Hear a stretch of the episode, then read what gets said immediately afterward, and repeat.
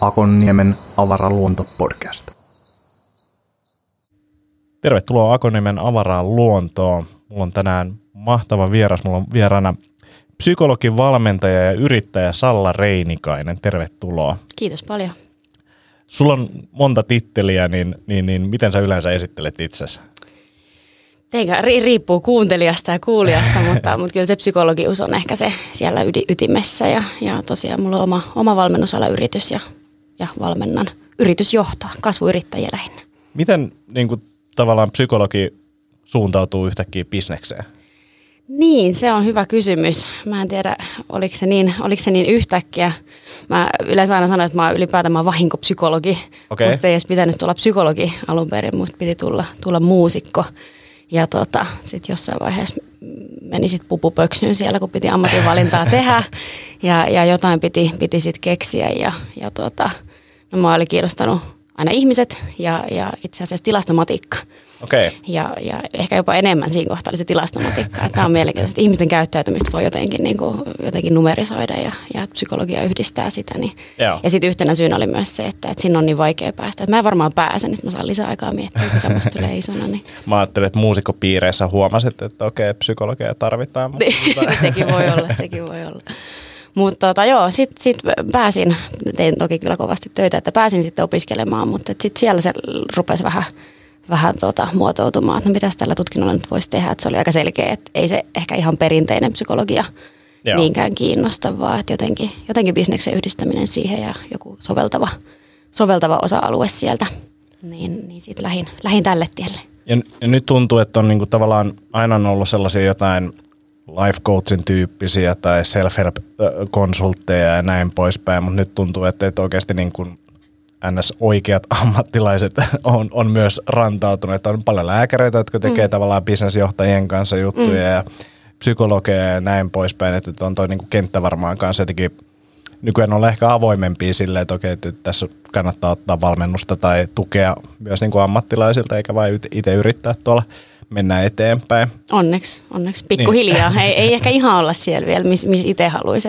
Kyllä oma tavoite myös on, että jotenkin se kahtiajako, kun sulla on ongelmia, sulla on mielenterveyden ongelmia tai sitten sä oot terve, että semmoinen ajattelu jotenkin muuttuisi, vaan että nähtäisiin se mielen hyvinvointi myös semmoisena jatkumana, että sille voi tehdä myös asioita, vaikka ei olisi vielä siellä ihan kuopassa. Että ollaan menossa oikeaan suuntaan kyllä. Kyllä.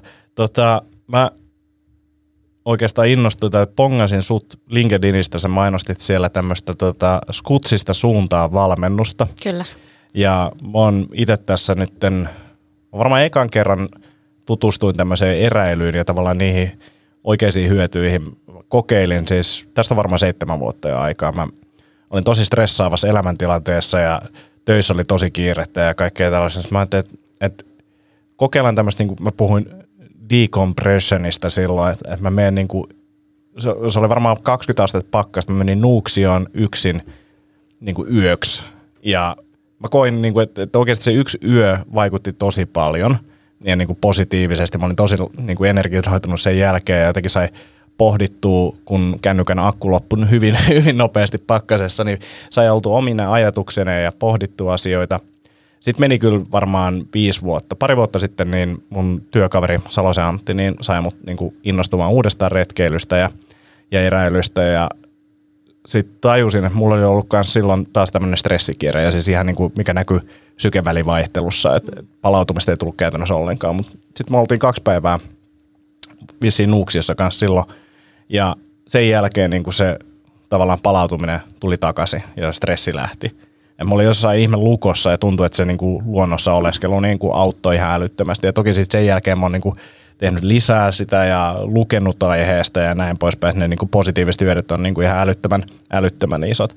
Mut mikä sun suhde ylipäänsä on metsään tai eräilyyn ja miten tämä valmennus on syntynyt? No, tämä on mulle tämmöinen intohimoprojekti selvästi. Et se on ollut mun mielessä jo pitkään, että haluan yhdistää jotenkin sen eräilyn ja sit toisaalta valmentavan työskentelyn. Mulla itselläni ehkä 10 vuotta takaperin oli ensimmäinen semmoinen pidempi pidempi vaellus ja tosi samantyyppinen kokemus, että oltiin Saariselällä ja vielä juhannuksen aikaa, ettei edes oikein tiennyt, että mikä vuorokauden aika on, kun koko ajan paistoi aurinko ja ei ollut puhelinta eikä ollut tietoa paljon kelloa. Sitten jotenkin meni vaan siihen omaan rytmiin, että nukkui silloin, kun nukuttiin ja käveltiin silloin, kun oli energiaa ja syötiin, kun oli nälkä ja jotenkin se on edelleen ehkä yksi elämäni rentouttavimpia lomia. Joo. Ja semmoinen niin kuin perusasioiden äärelle palaaminen on kyllä tosi rentouttavaa ja palauttavaa.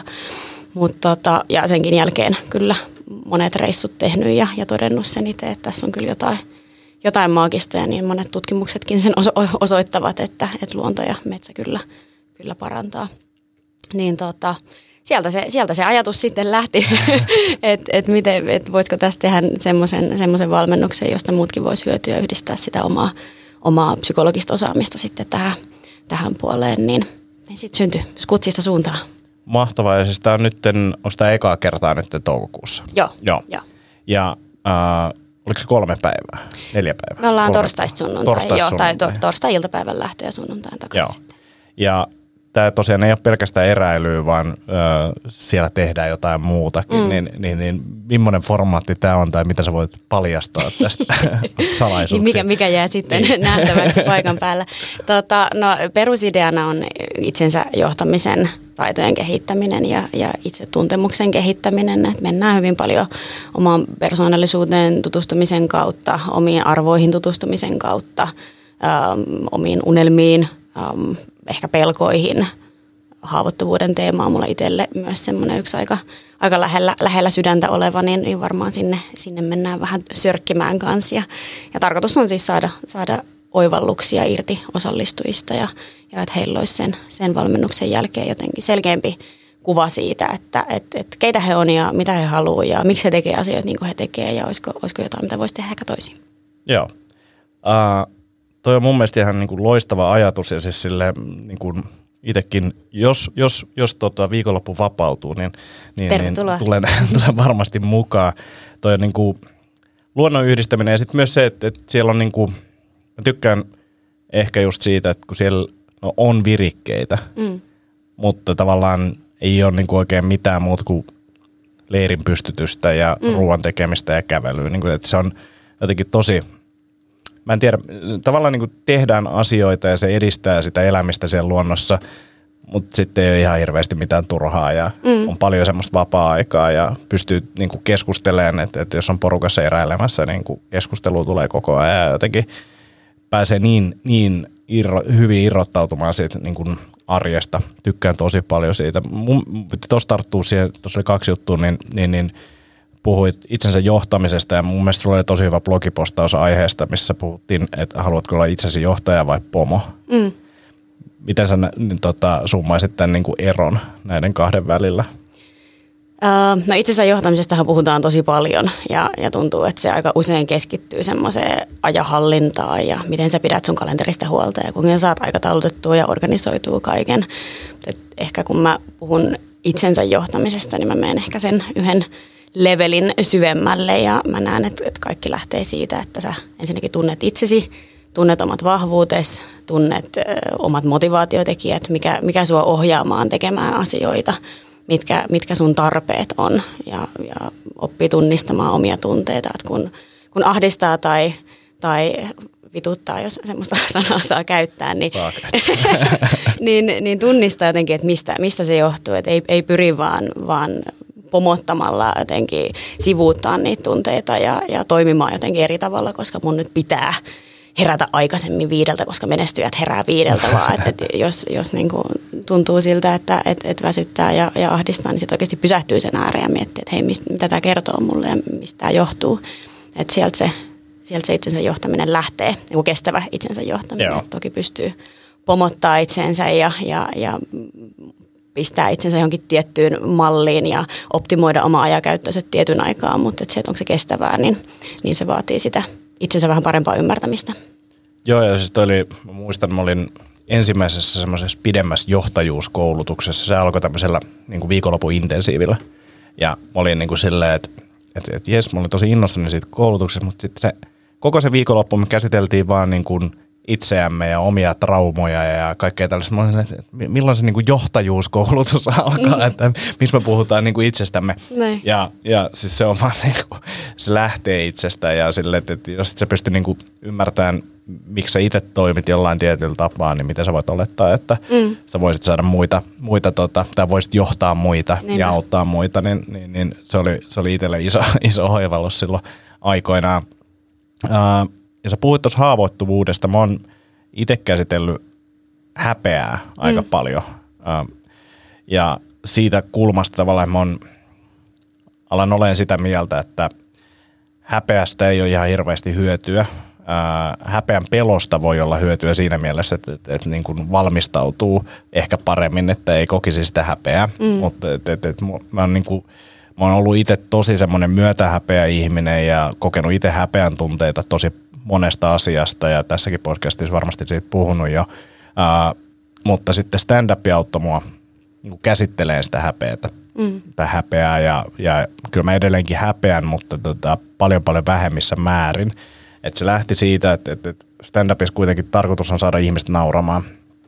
Ja jos mä menen jos mä normaalissa elämässä teen jotain tyhmää ja saisin niin kuin liukastun vaikka tai menen väärään metroon tai jotain, niin jos joku huomaa sen ja nauraa sen, se on niin kuin superhyvä juttu. Mutta sitten mä tajusin stand-upissa, että kun mä yritän naurattaa, niin ihmisiä ei silloinkaan niin kuin oikein tunnu kiinnostava niin kuin aina, niin miksi niitä kiinnostaisi jossain niin kuin tuolla, kun mä jotain sekoilen? Ei ketään kiinnosta ja niin kuin, se on ihan turhaa ja mä oon niin kuin tavallaan rajoittanut omia juttuja tosi paljon ja sitten toisaalta alkanut kääntää sitä siihen, että mitä kaikkea mä voisin tehdä, mikä niin kuin aiheuttaa häpeätä, että silleen puskee tavallaan niitä rajoja.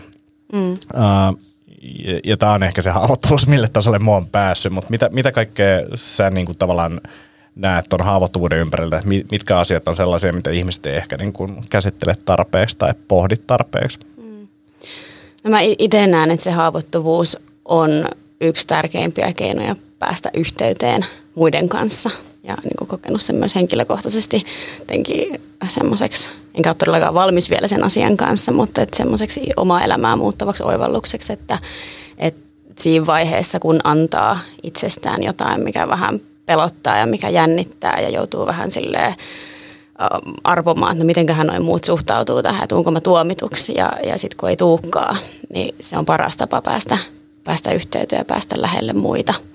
Eli se olisi niinku, tavallaan se osa avoimuutta tai silleen, niinku, että mitä avoimempi on, niin joo. Niin ja pelkäämätön tavallaan näyttämään myös niitä puolia itsestään, mitkä ei ole valmiiksi hiottuja tai ei ole jotenkin valmiiksi suunniteltuja ja mietittyjä, vaan että tässä on jotain rosoa ja mä en ehkä itsekään ihan tiedä, mitä tämä on, mutta tässä mä nyt oon. Joo. Ottakaa vastaan. Mä oon puhunut siitä silleen, että mä oon niinku, yritän olla töissä esimerkiksi hyvin samankaltainen kuin mä oon missä tahansa muissa tilanteissa ja tiedän, että osa ihmisistä varmaan haluaisikin, että mä toimisin eri tavoin, mutta tavallaan niin kuin, että voisin näytellä jotain, mutta mä oon aina miettinyt silleen, että kyllä se niin kuin jossain vaiheessa paljastuu se totuus, että miksi mä niin kuin yrittäisin peitellä sitä, millainen mä oon, tai miksi mun pitäisi pukeutua jollain tietyllä tapaa sen takia, mä vaan miellyttäisin jotain. Niin kuin, että sitten se näkee mut jossain vaiheessa jossain kaupassa ja mun normivaatteessa. Niin kuin, että mä oon aina pohtinut sitä, että minkä takia mun pitäisi pelaa sellaista tai ihmepeliä, missä mä niinku yritän luoda itsestäni jotain, mitä mä en oo. Hän oli yksi isoin syy, minkä takia mäkin ryhdyn yrittäjäksi. Saa tehdä just sillä persoonalla ja jotenkin sen näköistä hommaa, mitä itse haluaa tehdä. Mullakin on taustaa tuolla pörssiyhtiöiden konsultoinnissa, jossa oltiin sitten jakkupuku päällä ja huulipunat ja vielä nuorena naisena piti vielä ehkä olla ekstra korkeat korot, että pystyy todistamaan pätevyytensä, että se ei niinku... Se ei ollut jotenkin mua varten. Tämä on paljon parempi ympäristö mun toimia. Mun viimeinen palkkatyö oli IBM:llä, missä oli pukupakko. Joo, ja sitten mä olin, että okei, nyt täytyy keksiä jotain. Minkä takia, siis, musta tuntuu, että ihmiset palaa loppuun nykyään enemmän kuin ennen. Onko sä havainnut tämmöistä tai onko tämä totta? No siitähän käydään nyt keskustelua, että onko se vaan sitä, että ihmiset on tietoisempia semmoisesta ilmiöstä kuin työuupumus ja siihen osataan hakea aikaisemmin apua vai onko se ihan niin kuin faktuaalisesti lisääntynyt, mutta oli miten oli, niin joo, kyllä tilastojen valossa niin työuupumusta on enemmän. Osaatko sä yhtään arvailla, mistä se johtuu? No arvauksiahan voi olla monia, mutta onhan siis työelämävaatimukset on aika lailla erilaiset ja työ- ja vapaa-ajan rajojen häilyminen ja työmuodot on aika kuormittavia tällä hetkellä, että sun pitää oikeastaan, tai ei pidä, mutta työ helposti valuu niin kuin joka elämän osa-alueelle, se on vaikea sulkea sitä toimisto-ovea ja vaan jotenkin vaihtaa moodia vapaalle, että se palautuminen vaatii tosi paljon enemmän ehkä tietoista palautumista, että sä oikeasti tietoisesti annat itsensä palautua. Joo, ja siis sit kun miettinyt myös tuota palautumista aika paljon, niin siinä on myös se, että sit se meidän niin kuin vapaa-aika on vähän erilaista kuin mitä se on ehkä aikaisemmin ollut, että me käytetään somea, me ei mennä nukkumaan, vaan me katsotaan Netflixiä, että tavallaan semmoista niin kuin oikeasti rentouttavaa palautumista, niin sitä tulee ehkä harrastusten muodossa, että jos käy lenkillä, niin sit, no, osa kuuntelee podcastia lenkillä tai jotain, mutta tätä ehkä lukee Facebookiakin jopa siinä, mutta siis et tiettyjen harrastusten kautta niin kun voi olla, että okei, että sitten ei tule käytettyä mitään mobiililaitteita tai muuta, mutta että tuntuu, että aivot käy itselläkin, niin huomaa sen, että miksi mä surffaan tällaisen, ne käy ihan ylikierroksia versus se, että jos mä luen kirjaa tai käyn kävelyllä ilman puhelinta, niin se ero on niin kuin ihan älytön. Lähet metsään. Niin, just näin, mutta et tuntuu, että jotenkin me ei ehkä enää osata sille jotenkin rentoutua tai me kuvitellaan, että tämä, ja siis siltähän se tuntuu, että se on ihan kiva palkinto, että nyt mä saan surffaa vähän Instagramia, mutta sitten se, että mitä se tekee aivoille, että sitä on niin kuin tutkittu, että on verrattu silleen, että okei, meditaatio, aivot näyttää tältä, Instagram, aivot näyttää tältä ja se on niin kuin kaikki valot on päällä silloin. Se on jatkuva ylikuormitustila niin. Tavallaan meidän aivoille, kyllä. Ja sitten jos miettii sille, että sulla on stressiä töissä ja niin kuin koet painetta siellä ja sitten iltaisin, että lepää, niin kyllähän sitten varmaan niin kuin äkkiä tulee loppuun palaamista. Ja kyllä mä luulen myös, että sitten me itse ja tavallaan ehkä yhteiskuntakin odottaa tavallaan työelämältä ja niin kuin siltä panostukselta ihan erilaisia asioita, kun se on niin kuin 50 vuotta sitten odottanut. Ja itse ainakin huomaan sen jälkeen, kun siirtyi yrittäjäksi, niin on joutunut opettelemaan noita taitoja ihan uudella tavalla. Et silloin kun oli palkkatyössä, vaikka siis on aina nauttinut työstäni ja pitänyt sitä merkityksellisenä ja mielekkäänä, niin kyllä aikaisemmin kun oli työnantajalla töissä, niin oli paljon helpompi vaan sulkea se ovi takana jotenkin, että no nyt mä oon vapaalla. Mä olin jopa tosi ylpeä siitä, että mä olin tosi hyvä siinä.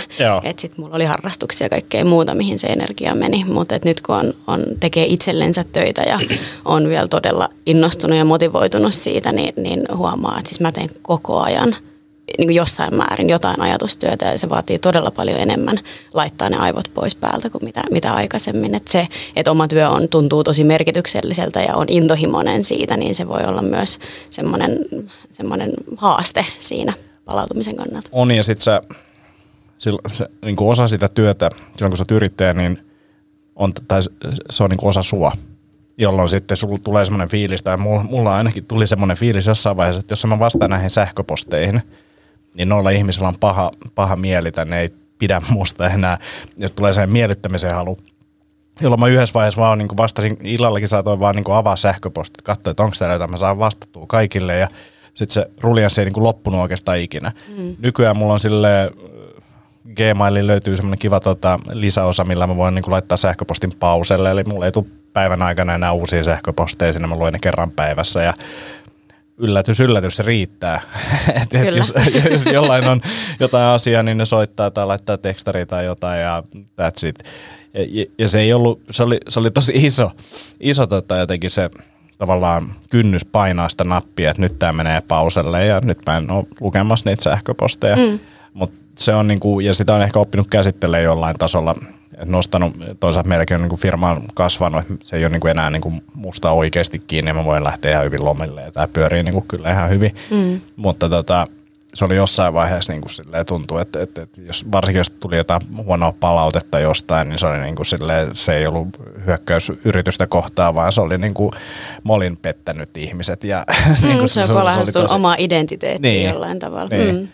Mutta nykyään sitä oppinut vähän käsittelee ja säkin puhuit blogissa vähän samasta vastaavasta aiheesta, siis siitä, että egosta. Mä itse asiassa tarkkaan muistan, mikä se oli, mutta tuli vaan siitä mieleen se, että miten niin kuin psykologin silmin, niin miten ego hiljennetään, tai miksi ylipäänsä ego pitäisi hiljentää ja pitäisikö?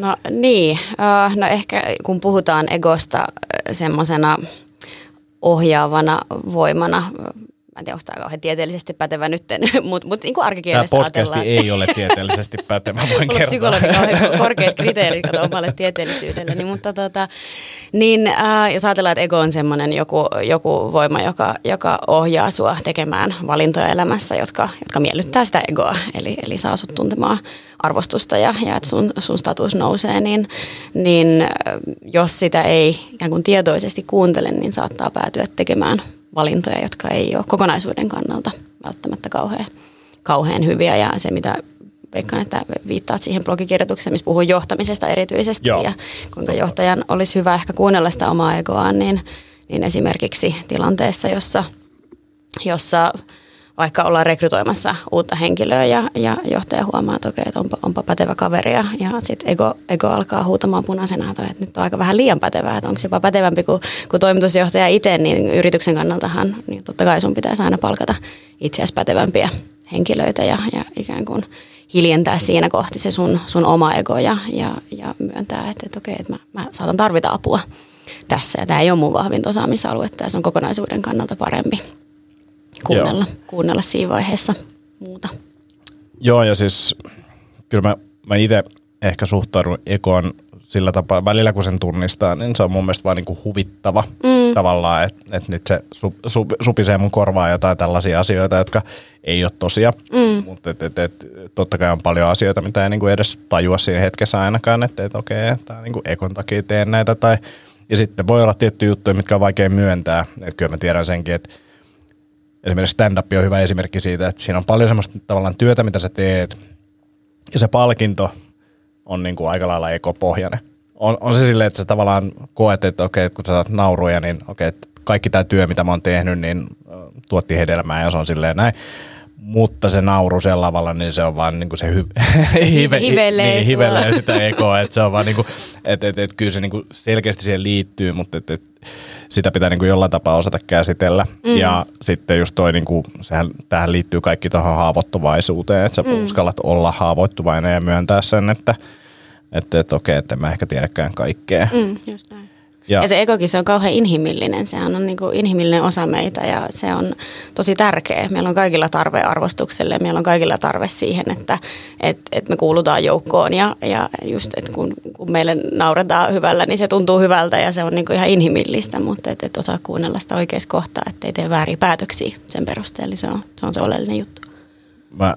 En mä lukenut kaikkia sun blogipostauksia, mutta mä luin otsikotasolla sieltä asioita ja sellaisin sitä. Mun mielestä siellä puhuttiin myös siitä, että joka liittyy tähän ekoon, niin kuin se, että pitäisi osata kysyä tyhmiä kysymyksiä tai jotenkin tällä tapaa se meni, koska siis se, miten mä näen sen asian, on se, että mitä tavallaan avoimempi sä oot siitä, tai jopa ehkä voi liioitellakin sitä. Mä en tiedä tästä asiasta yhtään mitään, että voisiko se selittää mulle tämän nyt vielä kerran, miten tämä menee, niin on paljon parempi sille keskustelulle ja se on tosi paljon parempi sille niin kuin omalle kehittymiselle, koska sä oikeasti tuut oppimaan ja sulle tullaan selittämään se niin kuin silleen juurta jaksain ennemminkin kuin silleen, että joo, kyllä mä tiedän tämän, voiko tuohon yhteen juttuun, mä en ihan ymmärtänyt. Niin kuin se, että se asenne tavallaan sellaisiin keskusteluihin, missä ei välttämättä tiedetä kaikkea, niin jos sitä vaan saa sitä rimaa alemmaksi, että pystyy tulemaan ihan niin kuin avoimin kortein siihen ja ehkä vähän liioitella jopa sitä tietämättömyyttään, niin todennäköisesti oppii paljon enemmän.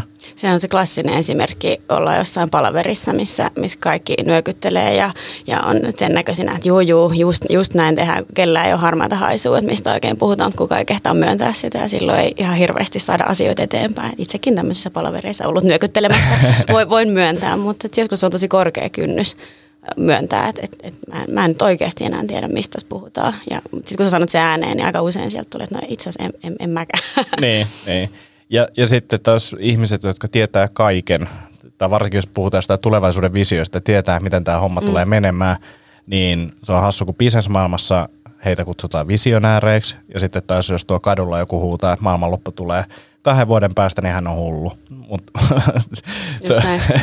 ja totta kai visiotkin voi osua molemmat, siis nämä maailmanlopun visiot sekä bisnesvisiot, niin saattaa välillä osua oikeeseenkin, mutta se on vaan jotenkin, kai se on ihan jotain perustarpeita, mutta että, niin kuin, miksi pitää luoda semmoista illuusioa, että mä tiedän kaiken. Ei kuitenkaan kukaan tiedä tää kaikkea ja sillä, että me päästäisiin paljon nopeammin eteenpäin, jos pelattaisiin vähän ehkä avoimemmin korteja. Ja se on jännä, koska musta tuntuu, että kysyt keneltä tahansa, niin jos sä kysyt, että no pidätkö sä enemmän semmoisista ihmisistä, jotka tietää kaiken, vai semmoisista, jotka myöntää sen, että ne ei ehkä ihan tiedä kaikkea, niin todennäköisesti me pidetään ihmisiä, jotka myöntää sen, että ne ei ihan tiedä kaikkea, mutta silti meillä on itsellämme jotenkin tarve, että meidän pitää nyt jotenkin sosiaalisesti tässä päteä tai ettei vaan paljastu, että me ollaan jotenkin osaamattomia. Se on jännä ilmiö. Se on, ja sitten puhutaan paljon tuosta paljastumisen pelosta muutenkin niin kuin asiantuntijat työssä. Mä en ole itse kokenut sitä ikinä. Et ehkä stand-upissa tietyllä tapaa, kun ihmiset on silleen, että näet, olet hauska tai jotain, sitten mun tulee kohta mä paljastan, että mä en ole hauska. Mutta asiantuntijatyössä ehkä se on ollut silleen, että mä oon tehnyt niin alatason juttu, että ei ole tarvinnut ikinä sitä pelkää, mutta sitäkin varmasti niin kuin johtajatasolla paljon koetaan sellaista pelkoa siitä, että nyt mä paljastun kohta ja nämä niin kuin ihmiset nauraa mulle. Huijarisyndrooma. Niin. Liittyykö sekin sitten tavallaan, mietin sitä, että jos sulla on asiakas, jolla tällaisia ongelmia on, niin onko se sitten enemmän se haavoittuvaisuuden hyväksyntää, mistä käsitellään vai miten tuommoista lähdetään purkamaan? No riippuu tosi paljon tietenkin siitä kontekstista. Varmaan pelkojen kautta myös, että mitä sä oikeasti pelkäät, mitä voisi tapahtua, jos sä myöntäisitkin, että et sulle ei ole osaamista tässä tai ihan siis riippuu todella paljon tilanteesta. Vaikea antaa mitään yhtä toimintamallia tai yhtä kysymyspatterista. Miten korjaamme tämän ongelman? Mä voin tehdä semmoisen yhteenvedon seuraavaan jaksoon. Joo. Alat skaalaamaan tämän mun bisneksen aivan totaalisesti. Ei mä tykkää yksinkertaistaa ja siinä on omat haasteensa ja huonot puoleensa. Tuosta pelosta tuli mieleen just se, että omassa yrittäjäurassa on ollut siis yksi semmoinen syvempi niin kuin stressaava ajanjakso, milloin oli niin kuin oikeasti silleen, että tuntui, että tämä bisnes niin kuin saattaa mennä nurin ja näin poispäin. Ja siitä niin kuin tuli paljon oppeja. Ensinnäkin yksi iso oppi oli se, että se tuntui siltä, että ollaan niin kuin ihan jollain riskirajalla. Ja mä muistan, että meillä oli jotain veroa, mitä piti maksaa niin kuin just nyt tai jotain ja oli ihan rikki. Mä soitin meidän asianajajalle, joka on niin kuin hyvä tuttu, ja sit se yksi puhelu, sit se vaan kertoi silleen, että näin tässä toimitaan, ja that's it. Ja sitten niin kuin kaikki se pelko lähti pois saman tien, ja ei ollut niin kuin enää mitään, sitten mentiin vaan eteenpäin, ja sitten kaikki korjaantui. Ja sen jälkeen niin kuin mä oon yrittänyt aina ajatella silleen, että tässä on ensinnäkin nähnyt kaikkea, ja tehnyt jo kaikkea. Mä oon 41-vuotias, mä oon tehnyt 41 vuotta, ja mä oon ihan ok mennyt, niin kuin silleen, että ei ole tapahtunut mitään niin kuin järkyttävää ja ihan hyvin mennyt. Ja vaikka se olisi tuuristakin tai mitä tahansa, niin että kyllä tämä jotenkin tästä menee eteenpäin. Että todennäköisesti se jatkuukin, uskoisin. Ja sitten aina kun tulee semmoisia hankalia ajanjaksoja, niin mä yritän miettiä silleen, että onko tämä semmoinen, että mua niin kuin 5 vuoden päästä vielä niin kuin harmittaa. Todennäköisesti 5 vuoden päästä melkein mille tahansa asialle mä pystyn vähän naureskelemaan jo sille. 5 vuotta on tosi pitkä aika. Suuri osa asioista sille, että vuoden päästä ei enää muistele sitä. Ja itse asiassa aika iso osa sellaisia, että viikon päästä niin ei enää edes muista. Niin tuollaisella pienen niin kuin ajatusleikillä tavalla, että kuinka kauan tässä menee, mä pääsen tämän yli, niin mä oon saanut ihan älyttömästi stressiä silleen, tietyissä tilanteissa niin kuin laskettua. Kuulostaa, että sä hallitset mieltäsi. Niin kuulostaa. Onko se niin kuin helpommin sanottu kuin tehty? Joo, riippuu tilanteesta ja sitten siihen liittyy mun mielestä olennaisesti, mä en tiedä, ootko asiantuntijana samaa mieltä, mutta et siihen liittyy myös se palautuminen. Ja mitä palautuneempi mä oon, sitä paremmin mä pystyn tavallaan käsittelemään ja järkevämmin pystyn käsittelemään näitä asioita. Ehdottomasti, joo. Sitten, että jos on ollut huonot yöunet ja näin, niin sitten stressiikin on enemmän ja ei pysty ehkä silleen oikeasti hengittelemään ja miettimään, mikä tässä on niinku oikein ja mikä on totta ja mikä on jotain muuta. Ensimmäisenä kannattaa aina kysyä, olenko nukkunut hyvin, olenko syönyt tarpeeksi ja sitten vasta alkaa miettiä, että onko tässä nyt oikeasti joku ongelma vai ei. Mä itse asiassa, siis mulla on jonkin verran hyvinvointitaustaa ja mä oon pitänyt meidän urheilijoille sellaisia palautumisluentoja. Ja nyt mä vedin ensimmäisen kerran sen kulmalla asiantuntijan palautuminen ja mä olin vähän silleen, että puhutaan kuitenkin niin kuin nukkumisesta ja näin poispäin peruspalautumisesta. Meillä oli hengitysharjoituksia, meillä oli meditaatioharjoituksia ja oli vähän silleen, että mä teen tämän testinä, että katsotaan meneekö tämä. Ja tämä oli semmoinen niin kuin IT-alan konsultteja käytännössä oli se yleisö ja se meni yllättävän hyvin. Ne oli tosi kiinnostuneita. Itse asiassa mä luulen, että se on meditaatio-osalta esimerkiksi niin ehkä jopa vastaanottavaisempi yleisö kuin urheilija. Mm. Urheilijayleisö. Niin onko sä nähnyt tavallaan asiantuntijatyössä muuten niin meditaation tai tällaisten niin kuin hengitysharjoitusten lisääntymistä? Onko ne sun mielestä niin kuin mielekkäitä tapoja toimia esimerkiksi ekon hiljentämiseen, joku meditaatio tai muuta? Oletko tutustunut aiheeseen? Joo. Siis on niin kuin mindfulness ja meditaatio on kyllä tuttuu ja ehdottomasti siis hyödyt on aika selkeät. Että se mikä ehkä miten mä itse näen sen on se, että meditaatio on loppujen lopuksi aika yksinkertainen asia. Tai että siitä on tehty ehkä vähän monimutkaisempi ja isompi kuin mitä se niin yksinkertaisimmillaan on. Että jokainen lapsihan syntyy mindfulness-taidoilla ja jokainen lapsi osaa sen jo niin kuin luonnosta. Että jotenkin me vaan kadotetaan se tässä matkan varrella. Että yksinkertaisimmillaan, siis mulle parasta mindfulnessia on se, että mä menen pelaa lentopalloa 3 kertaa viikossa tonne saliin ja mä en mieti mitään muuta kuin vaan sitä, että miten mä saan pidettyä se pallo ilmassa. Ja se on, niin kuin, se on mulle meditaatio, se on sitä, että mä keskityn vaan siihen, tietoisesti siihen tässä hetkessä tapahtuvaan asiaan. Ja mä, totta kai siis sä voit lähteä retriitille Intiaan ja sä voit tehdä siitä niin ison jutun kuin haluaa ja siinä on varmasti hyötyjä myös, mutta yksinkertaisimmillaan se on niin niitä pieniä asioita, kun sä syöt, niin että sit sä syöt, etkä selaa sitä somea tai tee jotain muuta samaan aikaan. Se on loppujen lopuksi yksinkertainen asia, mutta jälleen kerran helpommin sanottu kuin tehty. On ja sitten siinä on kuitenkin meditaatiosanas, sen takia mindfulness on ehkä niin kuin mun mielestä jopa parempi termi kuvaamaan sitä monelle, koska meditaatiossa tulee sellainen fiilis, että nyt mun pitää valaistua tai mun pitää, mä en tiedä miksi siitä tulee, koska se tavallaan määritelmällisesti siinä ei oikeastaan yritetä mitään, niin siinä on heti jotenkin sellainen tavoite ja ihmiset, että ei musta tuntunut siltä tai mitä tässä pitäisi tapahtua ja sitten kun se pointti on se, että se on harjoitusta, että sä yrität olla ajattelematta mitään tai tarttumatta niihin ajatuksiin ja kaikille tulee niitä ajatuksia. Ja sitten se, että sä pääset niistä pois, niin on se, niinku tavallaan se harjoite. Ja sitten se tuntuu vähän ehkä ihmiselle siltä, että eihän mä tule ikinä onnistumaan tässä. Et tulekaan. Nimenomaan. ja se on, mutta toi on mun mielestä tosi hyvä pointti, että niitä niin kun, tavallaan tapoja tehdä sitä mindfulnessia on niin paljon ja joku urheilu esimerkiksi on tai harrastukset ylipäänsä, joku veikkaiset soittaminen on kanssa niin kuin aika lailla samanlainen, että silloin sä et ihan hirveästi mitään muuta ajattele ja mäkin olen niin kuin treenannut koko pienen ikäni ja mulla oli yhdessä vaiheessa niin harrastin kamppailulla ja tämmöistä brasilialaista jiu-jitsua ja nyt mulla oli 10 vuoden tauko ja nyt mä aloitin sen uudestaan. Sitten tajusin sen silloin, tai nyt kun aloitin sen uudestaan, niin ensinnäkin maailmakin on muuttunut. Silloin kun mä oon tehnyt sitä, niin oli kännykät joo, mutta se ei ollut ihan niin integroitu osa meidän elämää. Nyt mä olin silleen, että hetkonen, tämähän on mahtavaa, että mä oon 1,5 tuntia silleen, mä en tiedä missä mun puhelin, että se on jossain niinku ihan niinku käsien ulottumattomissa. Ei tommosia tilanteita tuu enää. Niinpä. Sun pitää niinku ajaa itsestä tällaiseen tilanteeseen, että sulla ei ole sitä puhelinta enää. Niinpä. Ja sitten kun se on mielekästä tekemistä, vaatii keskittymiskykyä, niin se on jotenkin tosi siisti fiilis, kun sieltä tulee pois.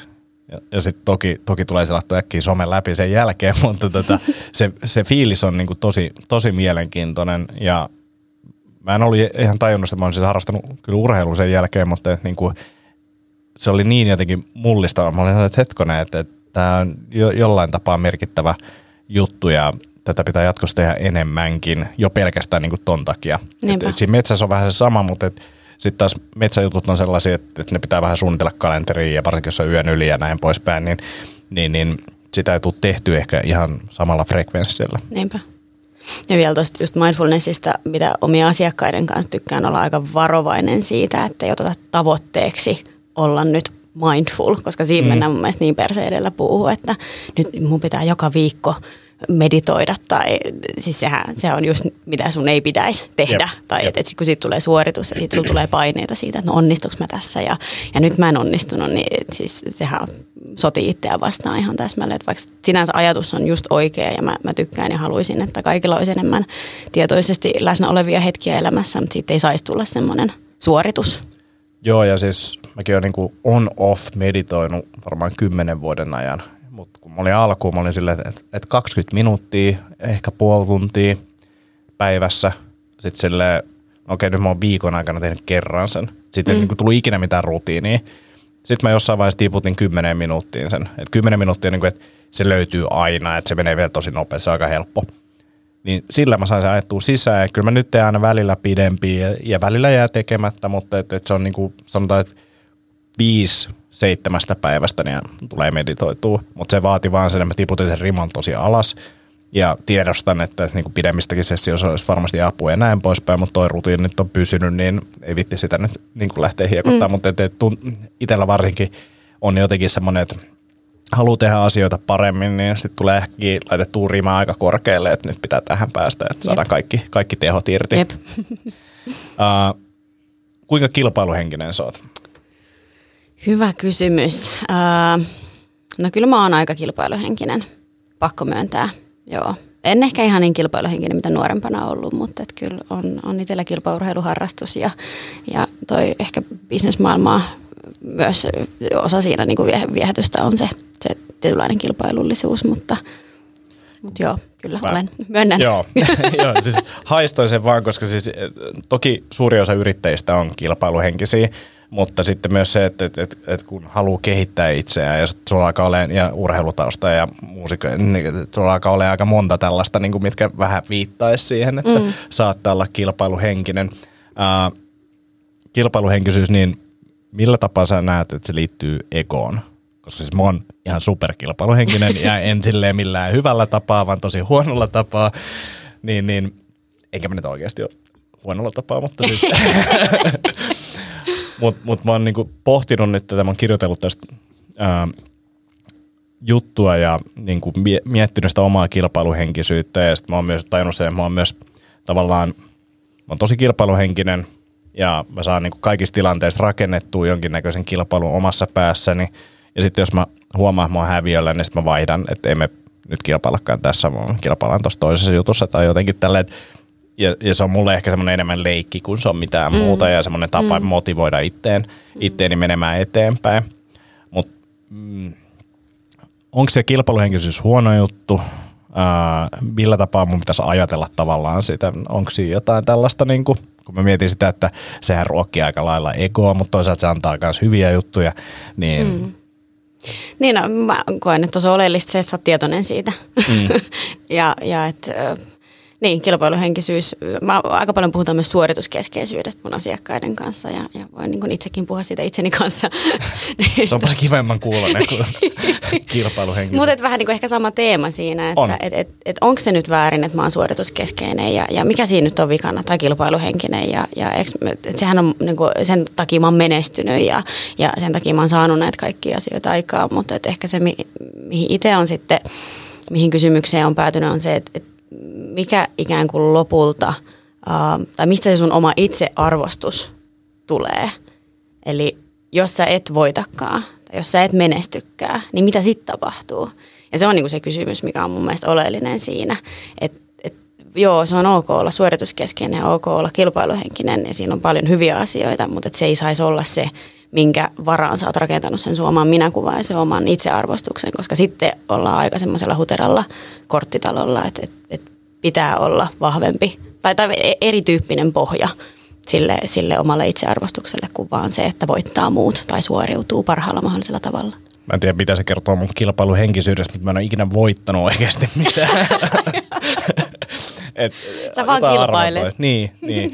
Mä näen ehkä sen itsellä just sen suorituskeskeisyyden tai kilpailujutun, että se on semmoinen niinku, se on tietynlainen työkalu, millä mä saan ehkä vähän lisää itsestäni irti ja tietyissä tilanteissa myös silleen mä haluan muista lisää, sillä me nyt tehdään tästä vähän tämmöinen leikkimielinen kilpailu ja sitten siinä on se, että sit jos on joku tämmöinen kavereiden kesken vaikka joku kilpailu, niin mä saan tosi paljon itselleni siitä tai viihdykettä, että mä voin sitten vaikka kuittailla siitä tai jotain niin kuin semmoista vähän vitsailla siitä kilpailusta ja ehkä yrittää päästä vähän niin kuin pään sisälle. Se on mun mielestä hauskaa, mutta mä näen sen ehkä just itselle semmoisena tietynlaisena työkaluna. Mm. Et mä oon niinku, tuossa puhuit just siitä niinku yrittäjyydestä ja sitten, että et haluaa mennä eteenpäin ja näin, niin mä olin pitkään sitä mieltä, että tavoitteet ei ole mua varten.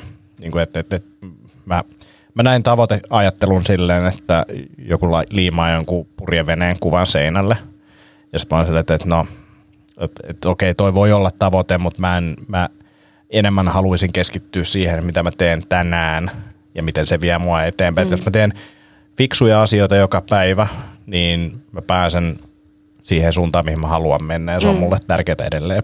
Mutta sitten mä oon sittemmin tuonut, tästä väännettiin itse asiassa pitkäänkin Sarasvuon Jarin kanssa, keskusteltiin ja hän oli päätynyt vähän niin kuin vastaavia juttuja, että niin kuin puhtaasti pelkät tavoitteet ja näin poispäin, niin niillä on joku arvo ja mulla on nykyään sellaisia lyhyen tähtäimen, puhutaan vuodesta 5 vuoteen, niin on niin kuin jotain semmoisia, mitä mä haluaisin ehkä tehdä, mutta mikään ei estä mua niin kuin esimerkiksi ensi viikolla muuttamasta niitä. Et mä oon niin kuin laittanut jotain ja mä tiedän, että mä haluaisin ehkä näitä tavoitella ja jotta mä teen niitä oikeita asioita, niin mä muistutan itteeni tietyn aikavälein, että tämmöinen oli.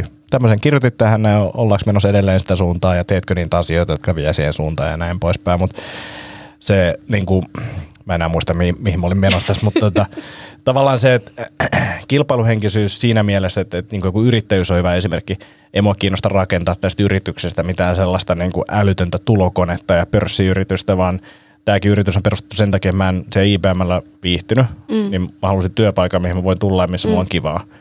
Nykyään se on myös muille sitä ja en mä halua sitä, niin kuin meitä on yritetty ostaa monta kertaa ja sitten silleen, mitä mä sitten teen? Sitten mun pitää perustaa taas uusi. Niin kuin ei se ole mun mielestä järkevää. Ja toikin on tietynlainen tavoite.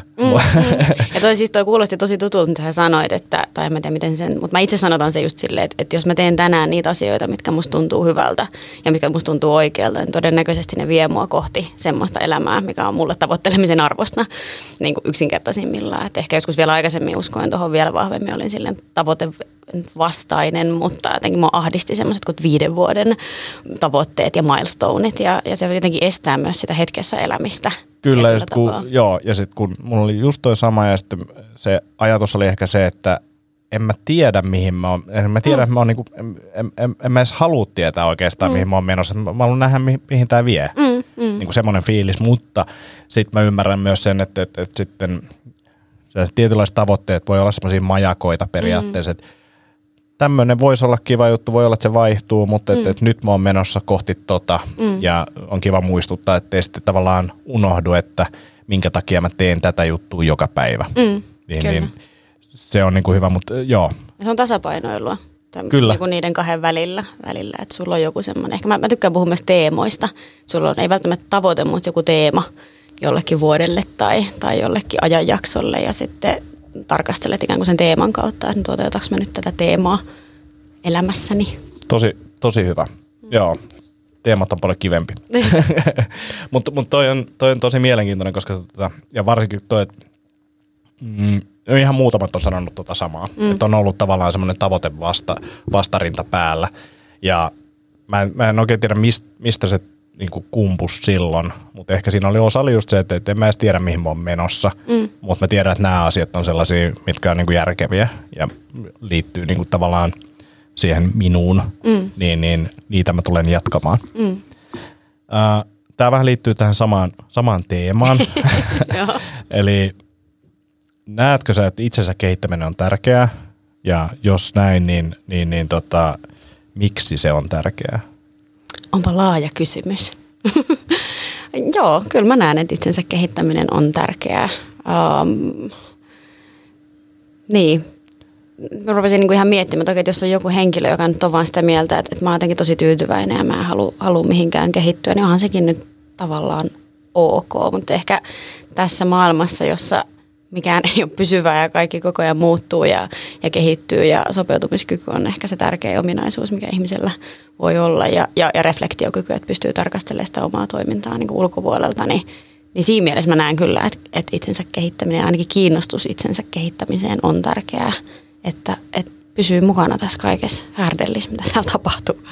Joo, ja siis kysyn tätä sen takia, että kun välillä tulee, varsinkin jos puhutaan niin just sille jostain self-helpistä tai itsensä kehittämisestä, että miksi että eikö kaikki ole hyvin? No niin onkin. Ja siis varsinkin jos yhtään meditaatioon menee, tässä itse asiassa koulutuksessa, mihin mä viittasin, niin siellä oli yksi tyyppi, joka mä taisin sanoa jotenkin näin, että meditaatiosta on niin kuin selkeästi tällaisia hyötyjä asiantuntijalle. Ja sitten hänen kommentti oli se, että okei, että jos menet yhtään pidemmälle tähän, niin et eihän niinku millään ole mitään, tai niinku tavallaan, että kaikki on hyvin nyt. Jos mä sanon, että niin, että jos mennään vielä pidemmälle, niin millään ei ole mitään merkitystä, me voidaan tehdä ihan mitään. Niinku sitten tavallaan, että niin tässäkin niinku tavallaan sillä, että miksi haluaa kehittää, niin mun vastaus on ollut usein se, että jos en mä kehity, niin mä en pysy samana, vaan mä oikeastaan niin kuin, mä vähän mätänen. Silleen mä vanhenen koko ajan, mä unohdan asioita, niin mä haluan kehittyä senkin takia. Se on niin kuin semmoinen pohja, että se on se minimi oikeastaan, että sen takia mä haluan edes vähän. Mutta sit on se, että mä tykkään itse oppia uusia juttuja. Ja mikä on kivempaa oppia, kun niin kuin oppii uusia asioita itsestään ja ihmisistä ja miten maailma toimii ja kaikkea tämmöistä. Tuolla on niin paljon kaikkea uutta opittavaa, mikä olisi kiva. Ja totta kai mä haluan, niin kuin, että mä pystyn toimimaan tässä yhteisössä jotenkin niin kuin vähän paremmin koko ajan. Mä oon niin kuin tosi rikkinäinen ihminen monella tapaa, niin jos niitä saadaan vähän sille edes piiloon, niin se olisi niin kuin hyvä. Ja mäkin niin kuin ymmärrän sen ihan täysin, että jos tuntuu siltä, että kaikki hyvin, niin sitten kaikki on hyvin. En mä sitä ole niinku vastaan, mutta se on ollut vaan niinku hassu, kun välillä joutuu perustelemaan, että miksi haluan olla parempi jossain asiassa. Ehkä tuossa taas niinku tullaan siihen, että mikä se syy siellä taustalla, mikä se motivaatio siellä taustalla on. Että jos se motivaatio itsensä kehittämiseen on se, että mä en jotenkin niinku riitä tällä hetkellä tai että mä en kelpaa tai mun pitäisi olla jotenkin erilainen, niin se on ehkä vähän huono lähtökohta itsensä kehittämiselle. Mutta jos se on enemmänkin niin, että mä oon kiinnostunut ja utelias itsestäni ja uusista asioista, niin sitten ehdottomasti. Ja sitten tuossa on niinku se, että kyllä mä niinku koko ajan tietoisesti tiedän, että mä riitän näin, kaikki on hyvin ja se olisi mulle ihan ok. Ja mä vaan vetäytyisin ainakin mökkiin Rovaniemelle, niin kuin se olisi ihan ok. Mutta sitten silleen mä nyt en elä siinä tilanteessa, vaan niin mulla on mahdollisuuksia, mitä mä voin tehdä ja kaikki tuntuu kiinnostavalta, ehkä vähän liiankin kiinnostavalta. Ei osaa ehkä keskittyä tarpeeksi. Mä tartun tuohon vielä tuohon merkityksellisyyteen ja merkityksettömyyteen, koska se on yksi mun lempiaiheita kanssa. Joo. Puhutaan niin paljon merkityksellisyydestä ja merkityksellistä työstä ja se on just hyvä niin, mutta se yksi oivallus, mikä itse on saanut, on just se hyvä merkityksettömyys. Se jotenkin kokemus siitä, että mä en ole niinku yhtään mitään tässä universumissa ja mä oon vaan jotain pientä tomua ja sillä, mitä mä teen tai mitä mä ajattelen, niin ei oikeasti loppujen lopuksi ole yhtään mitään merkitystä isossa kuvassa. Se on jotenkin kauhean lohdullinen ajatus. Se on, voi olla myös ahdistavaa. Se voi olla, mutta mä oon löytänyt siitä lohtua. Että siinä vaiheessa, kun jotenkin omassa päässä asiat niin kuin paisuu ihan järjettömiin mittasuhteisiin, niin sit voi jotenkin palauttaa itsensä. Että sä oot aika merkityksetön tyyppi hyvällä tavalla. Joo, ja siis silleen niin kuin asioiden merkitys. Niin kuin silleen, että ajaa vaikka kolarin autolla ja kellekään ei käy pahasti, mutta nyt pitää viedä se jonnekin korjaamolle.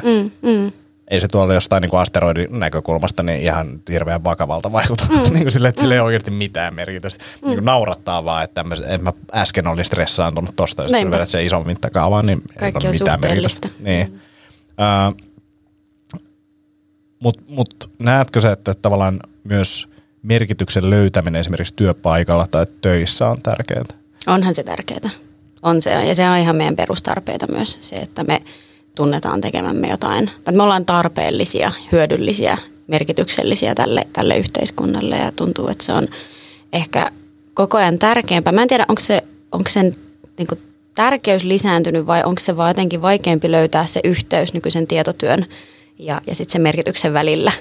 Jos nyt vertaa vaikka sinne, että me ollaan siellä metsässä ja me hakataan puita ja me tehdään nuotia ja me pystytään teltta, sä näet saman tien sen yhteyden sen sun työn tekemisen ja sitten sen tuloksen välillä. Ja se on tavallaan se on merkityksellistä työtä, koska jos sä et hakkaa niitä puita ja syntytä sitä nuotiota, niin sitten ei tule makkaraa.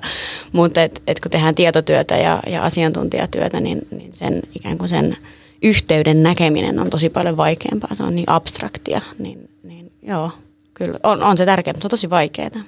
Joo, ja siis mä oon pohtinut sitä just tietotyössä, puhutaan vaikka koodaamisesta, ja voi olla, että se projekti, jos tällä alalla tehdään myös aika sellaisia tietyllä tapaa pinnallisia juttuja, että semmoisen niin kuin yhteiskunnallisen merkityksen löytäminen saattaa olla vähän haastavaa. Mm. Mutta sitten jos alkaa miettiä, että katot vaikka jonkun sushi-dokkari, missä tyyppi on tehnyt joku 50 vuotta sushia. Mm. Okei, siis se tarjoilee sitä ja ihmiset syö sitä ja nauttii sitä ja näin poispäin. Mutta mä luulen, että se saa siitä kiksit, että miten se tekee sitä sushia. Mm. Niin tavallaan tietotyöläiselle myös, että jos zoomataan tarpeeksi paljon sisälle siihen, että se, että mitä tämä koodirivi nyt tuottaa ja kelle, niin jos unohdetaan se, mutta katsotaan sitä, että kuinka kaunista koodia se on tai kirjoitat jonkun sähköpostin, vastaat asiakaspalautteeseen, jolla ei ole isossa mittakaavassa hirveästi merkitystä, mutta jos sä pystyt muotoilemaan sen tekstin pätkän, käyttää sen saman ajan siihen, mutta tietoisesti, sä oot ehkä mindful siinä, kun sä kirjoitat sitä, niin jos sä saat siitä kiksit, niin sit se teksti on merkityksellinen sulle. Niinpä. Ja musta tuntuu siltä, että mulle ainakin niin kuin se merkitys löytyy usein niin kuin enemmän sieltä sisältä kuin siitä isosta mittakaavasta. Toki nyt sitten niin kuin esimerkiksi saatiin paras palaute ikinä stand-up-keikat lauantaina. Ja mä oon puhunut siitä paljon, että mun mielestä naurulla on niin kuin iso merkitys ihmisille ja se, että me pystytään muuttamaan jonkun tunnetilaa niin kuin käytännössä väkisin. Niin kuin muuttamaan se, että ei ole ehkä kiva nyt, hän nauraa. Niin tuli tämmöinen kaveri keikan jälkeen sanoa, että pakko antaa palautetta, että hänellä on ollut tämmöinen pieni masennusjakso. Syyskuun jälkeen hän ei ole naurannut kertaakaan. Nyt hän nauroi 2 tuntia. Ja sitten silleen, kun mäkin sanoin, mä sanoin silleen, että mä oon puhunut tästä aina. Ja sä et ymmärrä, niin kuin, kuinka paljon tämä merkitsee, että sä sanot tämän. Koska se tavallaan vakuutti mulle sen, että okei, että vaikka me vaan vitsaillaan, niin sillä on aika iso merkitys niille yksilöille, ketä siellä on. Ja totta kai se on niinku hieno kokemus. Joo. Niin se oli niinku superhieno homma. Mä haluan tarttua tuossa, puhuit tuosta metsästä ja puiden hakkaamisesta. Mä en tiedä, onko kuullut tätä ikinä. Siis tää on jonkun jotain munkkia haastateltiin, että miltä valaistuminen tuntuu. Mutta pyyhki mulla silmät kostuisi. No. Munkkiin haastateltiin valaistumisesta ja sitten kysyttiin, että miltä se tuntuu. Sanoin, tai miten se muutti hänen maailmaa, taas oli se kysymys. No ennen valaistumista hän hakkasi puita ja kantoi vettä.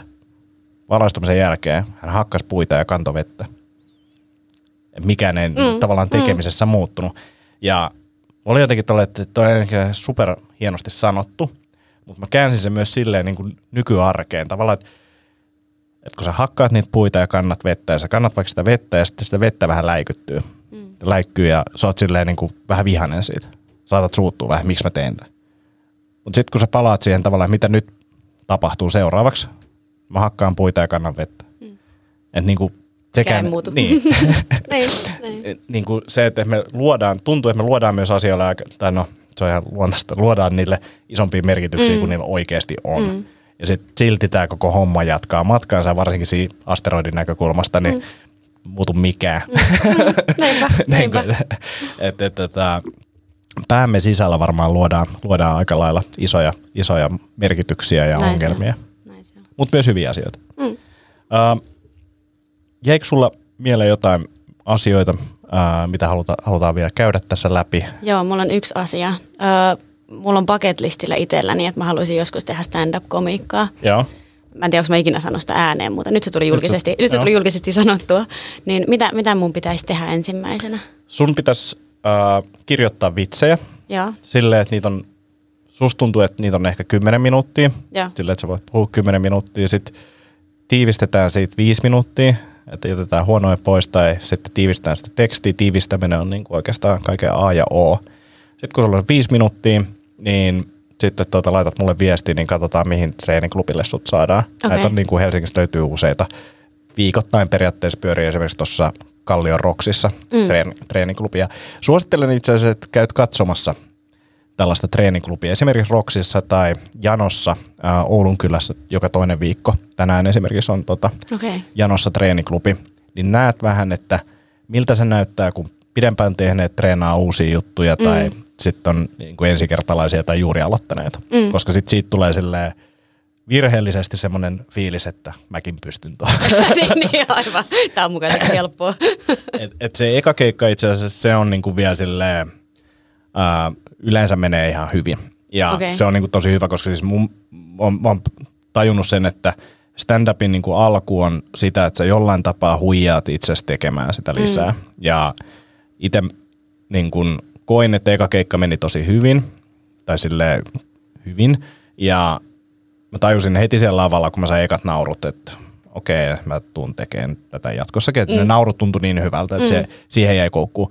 Mutta sitten vaikka mä koin, että se meni hyvin ja sain hyvää palautetta, niin mä katsoin nyt niin kuin 2 vuoden jälkeen, mä katsoin sen ekan keikan uudestaan. Se oli ihan hirveä. Siis, mutta eikö se ole hyvä? Sä oot kehittynyt siis. On. Mutta se oli just se, että mä oon niin tyytyväinen, että kukaan ei sanonut mulle suoraan, tai silleen, että mä en nähnyt sitä samalla tapaa, kun mä näen sen nyt, koska sitten mä en olisi tehnyt tätä. Nyt kun mä oon jatkanut silleen, niin mä oon päässyt eteenpäin, mutta se on niin kuin jotenkin silleen pitää huijata itsensä tekemään.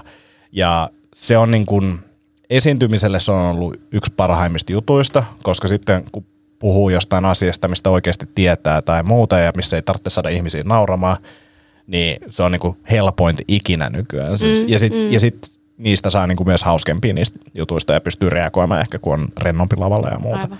Mutta suosittelen kyllä kaikille ammattilaisille ja me ollaan nyt tuossa Kormilaisen Villen kanssa puuhattu tällaista, että tehdään jossain vaiheessa, onko se sitten asiantuntija vai yritysjohtaja, mutta et jonkinnäköinen workshopi, missä asiantuntijat oppisi tekemään puheestaan hauskoja siihen niin kuin stand-upin näkökulmasta, että miten me saadaan tehtyä esityksistä hauskempia ja miten kerrotaan, niin kuin mikä on vitsirakenne ja tämmöistä. Joo, mahtava idea. Mutta ehdottomasti joo, stand-up-lavalle luulen, että se olisi kivaa sulle. Joo, todellakin. Ihan mahtavaa. Hei, tämä skutsista suuntaa valmennus on tosiaan toukokuussa. Laitetaan siihen linkkejä, se on sun kotisivulla sallareinikainen.com. Yes. Ja sitten laitan LinkedIn ja IG-linkit kans, niin jengi voi seurata sua. Ja katsotaan, jos mä saisin sen viikonlopun jotenkin vielä vapaaksi, niin mä tuun kans katsomaan, no, millainen meininki skutsissa on. Ja niin mä unohdin vielä, hei, sulla oli tää bootcamp-valmennus. Joo, se on yksi mun koulutuksista. Miksi psykologi on kiinnostunut treenaamisesta siihen liittyen? Miten tää niinku fyysisyys ja sitten tavallaan psykologin... Puhuuko se siitä koulutuksesta mielen bootcamp? Joo. Just se, koska siinä mun mielestä yhdistettiin siis niinku mieltä ja treeniä. Mä oon pahoillani, Antti, sä oot ymmärtänyt väärin. Ei se mitään. Hävettää, mutta Ei se haittaa. Mä valmistauduin. Mä olin tehnyt muistiinpanot ja kaikki. Ja tähän päästiin näin pitkältä ja tässä vaiheessa vasta mokasit. Joo, mutta siis mua nauratti se, koska ensinnäkin... Mä siis tosiaan mun lukutaito voin kertoa, tai noin voi kertoa noin mun kollegat, mitä mä luen kirjoja. Mä niinku selaan kirjoja, mä en niinku lue, niin mä luin näitä sun blogeja. Ja mua nauratti se, koska mä muistin sieltä asioita ja postauksia, mitä mä en ollut kirjoittanut ylös, niitä vaan tuli. Mutta sitten tää, mistä mä tein muistiinpanotkin, niin sen mä olin ymmärtänyt täysin väärin. Joo, siis eli mielen bootcamp. Niin, se idea on siinä, että ajatus, että mielentaidot on samalla tavalla niin kuin treenattavissa kuin lihasvoimakin, niin siellä treenataan tämmöisiä mielentaitoja, mutta valitettavasti tankoa ei nosteta. Mutta se on hyvä idea. Seuraava. Kyllä. Niin siis mun mielestä se on loistava idea. Sen takia mä ajattelin, että joku olisi tehnyt semmoisen valmennuksen, mutta ei näköjään. Ehkä meidän pitää tehdä se. Joo, tehdään ihmeessä, koska siinä on oikeasti... vaikeiden asioiden tekeminen ja inhottavien asioiden tekeminen, niin siinä on jotain mielekästä. Kaikki nämä grit-tutkimukset ja mitä on tehty niin kuin sisusta ja muusta, niin sitä sisua pystyy kasvattamaan. Kyllä niin kuin menemällä vaikeisiin paikkoihin ja tekemällä vaikeita asioita, niin treeni on sille aika helppoa. Joo.